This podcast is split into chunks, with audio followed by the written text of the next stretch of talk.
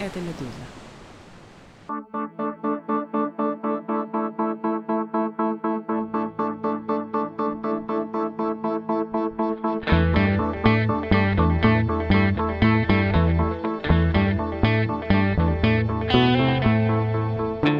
Здравствуйте, этот выпуск записан и опубликован во второй половине февраля 2024 года, что, в общем, не очень важно, послушать его можно и позже, потому что это подкаст о новостях, которые долго остаются важными, он называется «Что случилось?», мое имя Владислав Горин.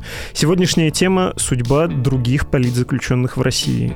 Каких это других? По отношению к кому других? По отношению к Алексею Навальному, политику, смерть которого наступила по официальным данным 16 февраля 2024 года в исправительной колонии номер 3 в поселке Харп Ямало-Ненецкого автономного округа при неясных обстоятельствах.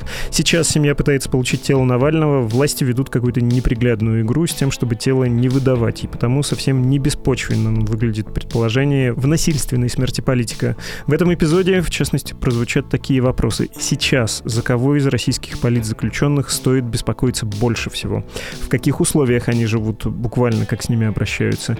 И что можно сказать о неофициальных практиках? Кажется, раньше к политическим было особое отношение, и это работало скорее на повышение их безопасности. Но теперь это так?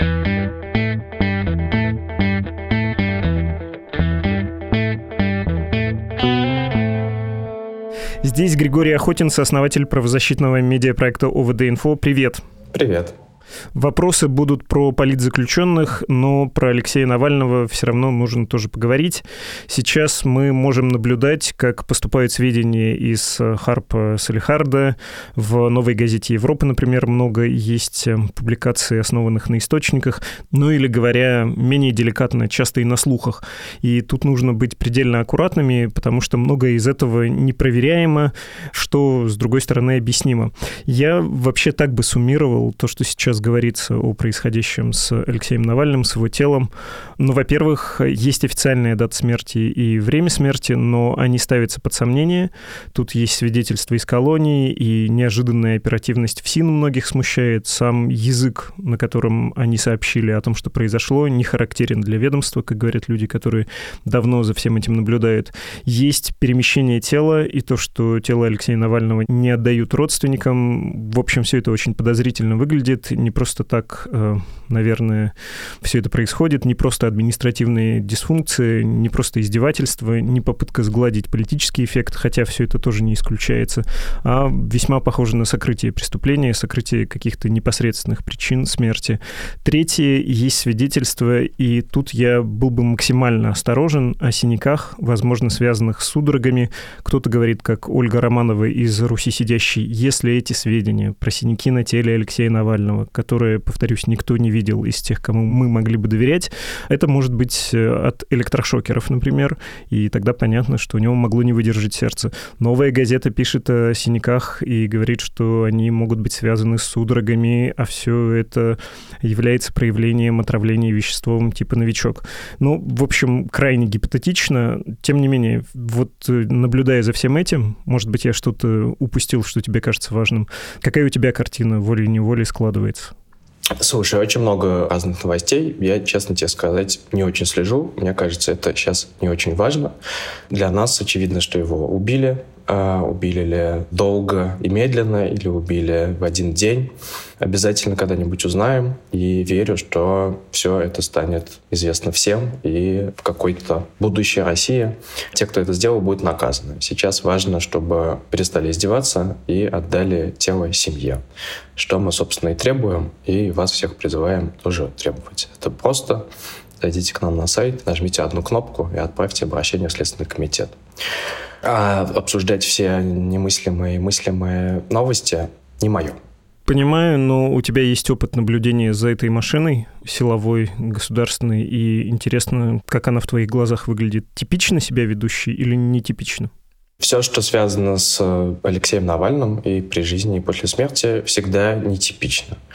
Но ожидать тоже, что они не будут издеваться и не будут пытаться что-то скрыть и отдадут тело, как только приехала мать, тоже от нашего государства этого ждать. Как-то было бы странно. Это может быть связано да, с сокрытием каких-то улик, а может быть связано просто с ну, цинизмом системы и даже после смерти нежелание как-то пойти навстречу и просто отдать тело. Очень, что тоже типично с нашей системой, сложно понять, что у нее там на уме. Мы всегда видим примерно одинаковые проявления. Это цинизм, вранье и нарушение законов. Здесь мы видим все то же самое. А почему? Узнаем безусловно, узнаем. Но сейчас догадываться, мне кажется, не очень момент и не очень правильно с какой-то нравственной точки зрения. Мне не хочется этого делать.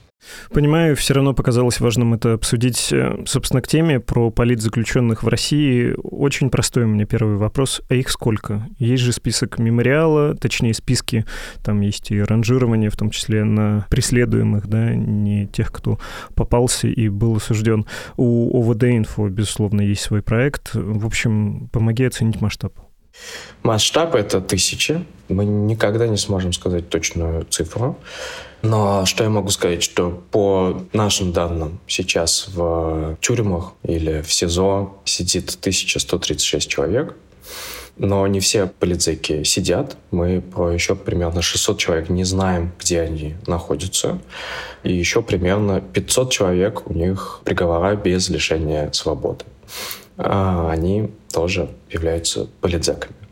То есть в совокупности это больше двух тысяч человек сейчас, из которых по 1136 мы точно знаем, что они сидят в тюрьмах или в СИЗО и так далее. Что тут важно понимать? Политзек — это уже такое достаточно бытовое представление, да, человек, который сидит за политику, человек, которого подвергается политическим репрессиям, но есть разные там мемориал, эмности, люди, которые дают им статус. Это длинный процесс. Поэтому, конечно, таких людей гораздо больше, чем в списке мемориала, потому что мемориал с определенной скоростью анализирует эти дела. А в нашей базе данных больше дел, потому что что попадает в сферу нашего мониторинга, то мы туда и заносим, не присваивая никаких статусов. Но и у нас это не обязательно полная картина. Можно думать, что их ну, не в разы больше, но на пару сотен, возможно, больше. Если говорить о динамике, понимаю, что, опять же, об этом много говорится, но все-таки, видимо, недостаточно. Есть э, буквально уже штампы, опять же, которые не вижу смысла критиковать, важно их, может быть, потверже запомнить, в том числе мемориал, да, это фиксировал, что за последние десятилетия рост числа политических заключенных в России больше, чем в 10 раз случился, и связывается это в том числе с войной, или хорошо, может быть, казуальности нет вдруг, да, почему-то, но тем не менее, во время войны динамика усилилась. Кроме того, говорится о том, что этот показатель, в смысле по числу политзаключенных, Россия перешагнула сравнительно недавно поздний Советский Союз, выиграла да, в этом сомнительном соревновании. Если рисовать кривую и говорить в том числе о качестве, что ли, да, политзаключенных, кого и за что, как это нужно описать, чтобы тоже держать в голове? Ну смотри, тут давай говорить про динамику, а не по конкретные цифры. Динамика действительно такова, что репрессии в целом, в том числе репрессии, кончающиеся отправкой в тюрьму, стали расти с болотных протестов 2012 года, росли потихонечку, достаточно плавно. И какой-то мощный скачок первый произошел в 19-20 годах. Тогда, когда были протесты в Москве, потом был ковид, а потом отравление Навального. Вот в этот момент по всем фронтам, не только по политзекам, но и по инагентам, по блокировкам, по административным преследованиям случился какой-то качественный и в результате количественный перелом. Война, безусловно, все это еще раз усилила.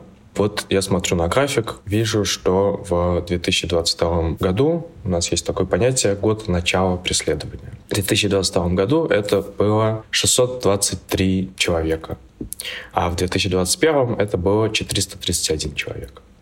Что тут важно понимать, что преследование началось, а приговор, может быть, будет в этом году, а может быть, был в прошлом году. Это дальше такая длинная история. Но что хочу отметить, что 22 год все-таки был рекордсменом, и в 23-м этого уже было чуть поменьше. Это не значит, что в этом не будет нового всплеска, но, тем не менее, какой-то вот бум преследований по новым статьям антивоенным, антивоенное дело. Это 22-23. Сейчас этого по-прежнему много, но рекорд уже был тут достигнут. А бум был обеспечен антивоенными протестами, поджоги военкоматов, э, часто, ну, неосознанные, что ли, преступления. Ты, конечно, о них знаешь, э, когда позвонили и сказали, преступники засели в этом здании, надо пойти и сжечь, и люди не вполне критически мыслящие, часто не очень молодые, могли тоже на это пойти, но никого это не смущает. Плюс публикации в соцсетях, вот это вот все. Все это обеспечило бум. Но давай даже военкоматы чуть-чуть в сторону, и без них то, что мы фиксируем, мы видим бум, просто много кейсов за разные высказывания антивоенной позиции по всем этим двум-трем новым законам, то есть гораздо более классические нарушения права на свободу слова, права на свободу высказывания и так далее. Без умышленного или неумышленного насилия чистый, неприкрытый политпрессинг. Кстати, тоже немножко в сторону вопрос, ну или как? Не немножко и не в сторону. Эм, так называемые новые территории, деятельность силовиков эм, на оккупированных территориях и на территории ЛНР, ДНР, так называемых на частях Донецкой и Луганской областей Украины, это все тоже идет в зачет? Или все эти ужасы подвалов, они просто часто не видны? Они не очень видны, их нету в нашей базе данных. Безусловно, то, что происходит на оккупированных территориях, там есть два очень разных вида политического насилия. Один вид — это такой вполне классический политпрессинг, когда постоку эффективный контроль Российской Федерации там достигнут, соответственно, суды называются судом Российской Федерации там такого-то района, отделение Следственного комитета, они начинают применять все те же самые статьи Уголовного кодекса и Административного кодекса, которые они используют против политических оппонентов внутри России. И это еще как-то можно отслеживать. А, есть совсем другая вещь, да, больше как то, что происходило в ДНР и ЛНР, то, что происходило в Чечне во время войны в начале века. Это просто неприкрытое насилие, да, тебя увезли на подвал, и ты исчез. Этим мы точно совсем не умеем заниматься, это совсем другие компетенции. Мы, ОВД-инфо, совсем не знаем, что там происходит с этим. Но, повторюсь, этот рост э, репрессий, он без учета оккупированных территорий. Хорошо, если пробовать э, нарисовать какой-то усредненный портрет, ну, как все усредненные портреты, они, конечно, слишком размыты, с другой стороны, позволяют выделить общие закономерности, то как можно описать условия, в которых сидят люди? Буквально, что это за тюрьмы, что за методы к ним применяются, и через все это, конечно, сквозит мой вопрос. Все-таки для Навального были созданы исключительно плохие условия, даже по меркам российской тюрьмы, даже по меркам обращения с политзаключенными, или нет, это было плюс-минус, ну, обычно, что ли, для многих людей? Нет, как я уже говорил, у Навального все всегда специально для Навального. Другое дело, что инструментарий, который в руках у тюремщиков и у Кремля, он всегда одинаковый. Другое дело, как его применяют и как часто его применяют. ШИЗО, в котором Навальный провел треть своего времени в тюрьме, применяется против политзаключенных регулярно. Но не так, как против Навального, когда он из него просто не выходит. Мы знаем, что, например, Алексей Москалев был в ШИЗО пять раз, а Алексей Горинов — три раза, Кром Мурза — два раза, а Навальный — 27 раз и 300 дней. Очень часто ШИЗО применяется против хизбов, это люди, которых арестовали по делу Хизбут Тахрир, которые тоже политически исключенные, по нашему мнению. Вот, например, Муслим Алиев просидел в ШИЗО 120 дней, а Навальный 296. Александр Шестун, бывший глава Серпуховского района, просидел в ШИЗО 60 дней. Это вот четверка лидеров помимо Навального. А Навальный треть срока. Бывает, что против очень заметных политзеков, как тот же Михаил Ходорковский, их стараются увести как можно, как можно дальше. Но все-таки не могу сказать, что со всеми 1200 сейчас сидевших политзеков их увозят за полярный круг. Безусловно, ни у кого из политзеков не арестовывали адвокатов и так мощно не ограничивали возможность коммуникации с миром и с письмами, и с родственниками, и с адвокатами. Поэтому инструментарий весь одинаковый, какой есть, такой есть. А жесткость и целенаправленность его применения, конечно, в случае с Алексеем выдающаяся. И не то, чтобы все сидят так тяжело и ужасно, как сидел Навальный. Ты сказал про полярный круг, э, про Заполярье, про Харп, э, который рядом с Салихардом в Ямало-Ненецком автономном округе. Но, кажется, даже само это место было чрезвычайным. И обычно колонии строгого режима не используются, или я ошибаюсь? Ну или, во всяком случае, еще и такие колонии. А их сколько? Две-три? Еще есть в Норильске и вроде в Красноярске, да? Похожие по степени отдаленности, закрытости, неконтролируемости, настолько нехорошие хорошие места, что хуже вот этого покрова, да, во Владимирской области. Ну да, но, слушай, я, к сожалению, не такой спец в топонимике российских э, тюрем, но да, я помню, как возили туда-сюда Навального, все дальше и дальше. Но в целом, да, есть какие-то менее приятные тюрьмы, которые ты упомянул, но такой прямо жесткой тенденции, что всех э, политзеков, в том числе и политзеков довольно звучными именами, куда-то в недоступные гадкие места отвозят, такого пока что тьфу-тьфу-тьфу нету сидит человек, его регулярно таскают в ШИЗО, если это политический заключенный и достаточно известный. И правильно ли я понимаю, что он еще с трудом может наладить свою обычную арестантскую жизнь, а там всякие неофициальные практики, они как бы смягчают да, это положение, а он живет именно по правилам. Принцип э, врагам закон, а друзьям все. Но, повторюсь, да, у нас 1200 политзеков сидят в тюрьмах, и большинство из них имена ни ты, ни я не знаем. Как они сидят, мы тоже знаем довольно отрывочно. Если это наши адвокаты, мы кое-что знаем. Если они переписываются, мы кое-что знаем. Но мы знаем не все. А обычно мы что-то знаем через действительно очень известных политзеков. И да, мне вспоминается, как сидели Надя Толоконникова, как сидел Ходорковский. Конечно, на них внимание гораздо больше не только с нашей стороны, но и со стороны тюремщиков. И, соответственно, их подвергают изоляции внутренней, чтобы они не общались с отрядом и так далее, и так далее.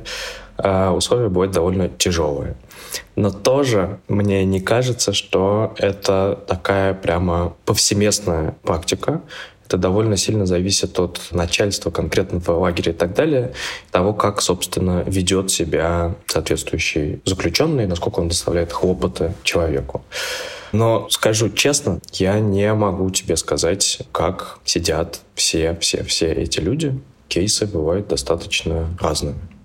Несколько забегая вперед про то, как изменилась, да, наверное, реальность или наше представление о ней, я хотел бы тебя несколько истерично спросить, и просто чтобы поговорить в том числе про конкретных людей, вот так обостренно, а за кого из политзаключенных тебе сейчас тревожнее всего, если считать, что убили в тюрьме, может, так содержали и дали умереть.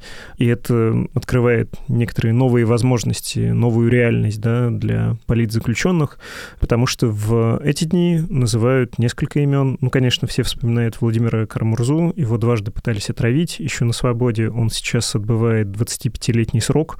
Госизмена, распространение фейков о армии, сотрудничество с нежелательной организацией. Вызывает, безусловно, тревогу судьба Ильи Яшина, 8,5 лет, за распространение фейков об армии. Он был избранным политиком в Москве в Красносельском совете депутатов, точнее, в совете депутатов э, округа муниципального московского. Лилия Чанышева, соратница Навального, 7,5 лет. Ее статьи призывы к экстремизму, создание экстремистского сообщества с использованием служебного положения и создание организации, нарушающей права граждан. Про Игоря Стрелкова, тоже говорят. Его жена выразила по этому поводу беспокойство, что она переживает за жизнь мужа, и мне вообще не нравится ирония на этот счет, хотя ее можно встретить, потому что ничего хорошего нет в убийствах кого бы то ни было и в политическом преследовании, даже если люди эти вам не нравятся, даже если они где-то в Европе осуждены за другое преступление. У Стрелкова 4 года за призывы к экстремизму. Ты также называл сейчас Москалева, Горинова, Алексея Шестуна. В общем, за кого персонально тебе тревожно тревожнее всего? Ну, понятно, что тревожно за тех, кого могут хотеть целенаправленно убить. Их ты назвал, да, это политические лидеры Яшин и Карамурза. Но еще тревожнее мне за тех, кого мало кто знает и кто не является совершенно политическими лидерами, но у кого очень плохо со здоровьем, в тюрьмах у нас со здоровьем всегда плохо, и с медициной плохо, и убийство Навального может быть таким дополнительным сигналом для синовского начальства, что ну и пофиг, можно делать все, что угодно. Не потому, что очень хочется кого-то убить, а просто потому, что, ну, Марокко, человек умирает, на это кто-то обращает внимание, ну, давайте просто ничего делать. Баба с возу, возу легче. И тут всплывает у меня в голове два конкретных э, человека. Это Игорь Барышников, который сидит в Калининграде, у которого очень плохо со здоровьем, у него рак, у него гнили руки и ноги из-за просто условий содержания. И мы с очень большим трудом добились, чтобы хоть какая-то медицина у него была. Но все по-прежнему очень плохо. Ему не дают таблетки, мы не все знаем, что там на самом деле происходит. И вот за него тоскливо и страшно. Человек пожилой и не привлекает большого внимания общества. Второй, он э, петербургский человек, э, Евгений Бестужев. Он из «Солидарности». У него плохо с сердцем, и он умрет в колонии или в СИЗО, если что-то не сделать.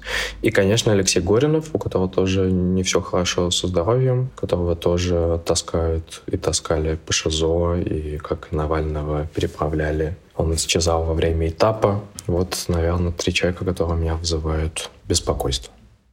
Ты сейчас произнес фразу «тревожно и страшно», он не привлекает внимание общества. Известность — это еще гарантия безопасности? Привлечение внимания общества еще на что-то влияет? Ну, даже если не на облегчение, то на повышение предсказуемости условий в тюрьме. Мне кажется, что это удивительным образом универсальный закон. Да? Зло творится в темноте. А если мы про это говорим, то шансы повышаются. Это не так прямолинейно работает, как в демократиях, но и в автократиях это работает. И в нынешнем путинском режиме это тоже по-прежнему все еще как-то работает. Все сложнее и сложнее, но работает повторюсь, тем же самым Барышниковым все-таки ему обеспечили какую-то минимальную медицинскую помощь после того, как мы стали об этом трубить, и наши читатели послали 5000 жалоб в ФСИН Калининграда. Так что, да, это в общем и целом работает. Повторюсь, когда есть мегаполитическая воля, не знаю, Путина или Кремля, конечно, это не будет работать. Но репрессия — это не Путин. Вернее, это совсем не только Путин, это огромная махинерия, в которой задействованы сотни тысяч человек, у которых свои интересы, свои карьеры, свои страхи, публичности они не любят. Вот какая у меня мрачная мысль в связи с э, смертью Алексея Навального, что раньше было ощущение, что статус политического заключенного гарантирует тебе некоторую безопасность. Ну, поскольку то, о чем ты говоришь, есть внимание прессы, международных структур, есть какие-то, наверное, представления у государства о том, как надо выглядеть на международной арене, но что все это больше не актуально. И что вот эта реальность, которую можно отслеживать, я думаю, с 70-х годов э, СССР подписала подписала Хельсинские соглашения, и это было важно для обеспечения безопасности в условиях холодной войны, но там были пункты и о правах человека. Чем потом диссиденты, включая, собственно, московскую и хельсинскую группу, отсюда и название, тыкали советским товарищам в лицо. Вы же сами это подписали. Для советской системы это было аргументом, слабым, но аргументом. Прямо так отмахнуться было трудно, особенно если про человека знают на Западе, если про него говорят. Даже поздний СССР как-то на это вынужден был реагировать. Плюс были некоторые соображения о пользе, что ли, да, политзаключенных, как их можно было бы применить. Вернее так, Советский Союз, конечно, его административная машина смотрела на условных антисоветчиков, на политзаключенных, на диссидентов, как на очепенцев, потому что как же советский народ может быть против Советского Союза, против советской власти по природе своей? А если они против, то они не народ. Они либо больные, и тогда их надо принудительно лечить, либо они завербованы завербованы Западом. То есть они как бы иностранные агенты. Ну и не грех тогда их на кого-нибудь обменять. Самый известный случай это, конечно, Владимир Буковский и чилийский коммунист э, Луис Карвалан. Сейчас мы, кажется, вступили в постхельсинскую реальность, в той, где политический значит враг. Хуже того, враг, воюющий со всем Западом страны. И можно даже проследить начертать некоторую иерархию опасности. Вот есть иностранные агенты, вы уже на карандаше. Есть какие-нибудь экстремисты, участники нежелательных организаций и прочее. Вы, особенно если вы еще не пойманы, а как-нибудь заочно арестованы, в более высокой степени опасности. А есть люди, которых непосредственно уже взяли, там всякие госизменники, распространители фейков и прочее, вот это вот антинародная сущность. Мне чрезвычайно тревожно, на самом деле, за политзаключенных, потому что они мало того, что помечены как враги государства, они находятся в руках этого государства. И Алексей Навальный показал, чего стоит жизнь такого человека, когда он находится в руках системы. Мы пока не знаем, чего будет стоить Кремлю убийство Навального.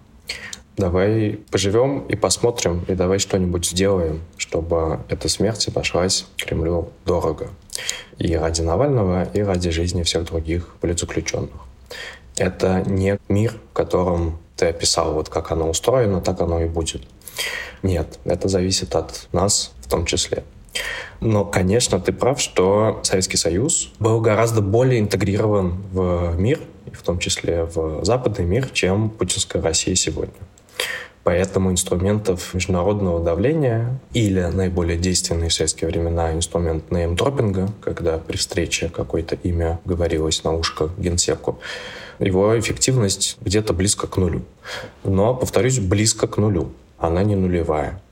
И тоже посмотрим, как все это изменится после убийства Навального. Я думаю, что люди в европейских странах и в Америке, не только политики, но и люди, найдут в себе какие-то силы, какое-то внутри себе эффективное влияние такие найти. Потому что всегда что-то да можно сделать. Если нам удается что-то делать, то, наверное, и им тоже удастся что-то делать.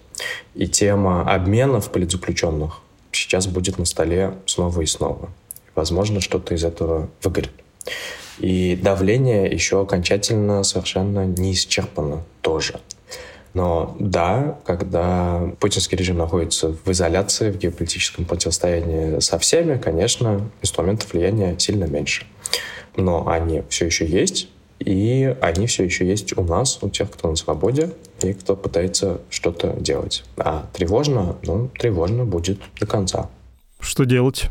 Я думаю, тебя в последние несколько дней часто спрашивают про это. Как помогать? Ну, понятно, писать письма самое простое, хотя и тут, я полагаю, кто-то может испугаться и не готов людей за это осуждать, живущих в России в особенности, потому что черт его знает, в какие списки ты попадешь. Позволь начать чуть издалека, а вернее из э, Навального. Что делать, мне кажется, сейчас надо очень внимательно почитать, что говорил Навальный, он этого заслуживает не только потому, что он герой, геройски был убит, но и потому, что то, что он говорит, очень четкая и разумная инструкция, что, собственно, делать. И очень простая. Да, он лаконичный человек, который умел говорить просто. Для меня там, я чуть-чуть уже почитал его посты, его последние слова, письма. Для меня там две вещи очень четко проглянулись я понял, что он на самом деле не политик в традиционном смысле слова, а проповедник. Он занимался политической проповедью, политическим просвещением. И там две вещи очень ярко видны. Первое, немного контринтуитивно, учитывая, что он сам выбрал путь героя, он все время говорил, что не надо быть героем, да, что политическое действие — это регулярное действие, очень простое действие, очень маленькое действие. Главное, делайте что-нибудь в силу своих сил, продолжайте делать, делайте, делайте это на века вперед. А второе, что я для себя оттуда подчеркнул, что все эти действия, они имеют значение не только с точки зрения эффективной политики, да, а вот приведет к тому, что я что-то делаю, к какому-то результату. Что гражданское действие в некотором смысле это нравственное действие, которое нужно нам самим. И когда мы что-то делаем, это хорошо для нас, и не так важно, а в чем тут смысл, а эффективно ли это. Ты просто это делаешь, потому что чувствуешь, что тебе так хорошо. И вот, собственно, и все это и надо делать. Надо делать маленькие шаги, которые тебе по силам, но делать их все время. И в плане политзеков, конечно, надо писать письма. Страшно не пиши, не страшно напиши. Надо донатить не УВД-инфо, а много кому донатить. Есть люди, которым нужно покрыть штрафы, есть люди, которые защищают людей, которых мы не защищаем, мы не всех защищаем. Надо писать обращения, когда есть такая возможность э, в Следственный комитет и так далее. Надо подписывать петиции. Когда не страшно, есть на это сила, надо выходить на улицу и протестовать. Надо все время находить те или иные маленькие регулярные действия, которые тебе по силу, и не так часто задаваться вопросом о смысле. Знаешь, вот эта более довоенная дискуссия, а петиция, в чем смысл? Да не спрашивай ты, в чем смысл. У тебя это займет одну секунду. А вот если ты начнешь писать потом, а смысла нету, вот это уже контрпродуктивное действие, потому что еще какое-то количество людей опустит руки, как сделал это ты. Поэтому как говорил Алексей Анатольевич Навальный, не рефлексируйте, распространяйте. Очень важно на самом деле и это тоже хорошо понимал Навальный, я нашел его интервью про это, это рассказывать про репрессии и добиться того, чтобы большее количество наших с тобой сограждан не только знали про эти репрессии, но и понимали, что это политические репрессии. Потому что в итоге свобода для этих людей наступит тогда, когда 75% людей будут знать про репрессии и осуждать эти репрессии. Осуществлять репрессии в такой обстановке очень сложно. И мы это видели в нашей жизни. Да? Мы это видели в Хабаровске, мы это видели в Москве с задержаниями. И не только с задержаниями, но и с арестами, когда были аресты после протестов 2019 года, когда огромное количество людей по социологическим опросам говорит, это полицейская... Они говорят репрессия, полиции, да, они говорят, это полицейское насилие, нам не нравится. А потом приходят селебрити и говорят то же самое. Бац, почему-то неизвестным многим способом людей перестают задерживать и отпускают. Конечно, то, что было до войны, не будет сейчас, но, тем не менее, это работает по-прежнему так. Чем больше людей возмущаются репрессиями, тем слабее будут эти репрессии. Поэтому говорить про них, дудеть про них, рассказывать про них, шарить про них, в смысле расшаривать. Все это очень важно. И пускай это очень маленькое и долгое действие, но оно имеет и нравственный, и практический смысл, с моей точки зрения. Спасибо тебе большое. Давай, пока-пока. Это был Григорий Охотин, сооснователь правозащитного медиапроекта ОВД «Инфо».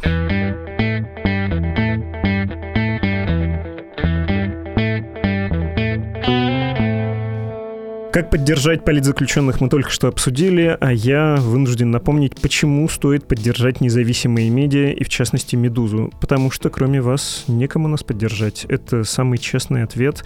И, честно говоря, все остальное излишние подробности, но, если хотите, пусть будут и они. Наше издание не зависит от какого бы то ни было государства. Наша аудитория в основном в России, где нам мешают работать и куда государство старается не дать нам вещать. Но где независимая информация информации людям сейчас нужнее всего. Если для вас безопасно жертвовать нам средства, и если вам это по карману, а идеальный платеж в виду комиссии от 15 евро и выше, будем рады вашей помощи. Все подробности есть по ссылке в описании. Вы слушали «Что случилось?» подкаст о новостях, которые долго остаются важными. С надеждой говорю, до встречи. thank you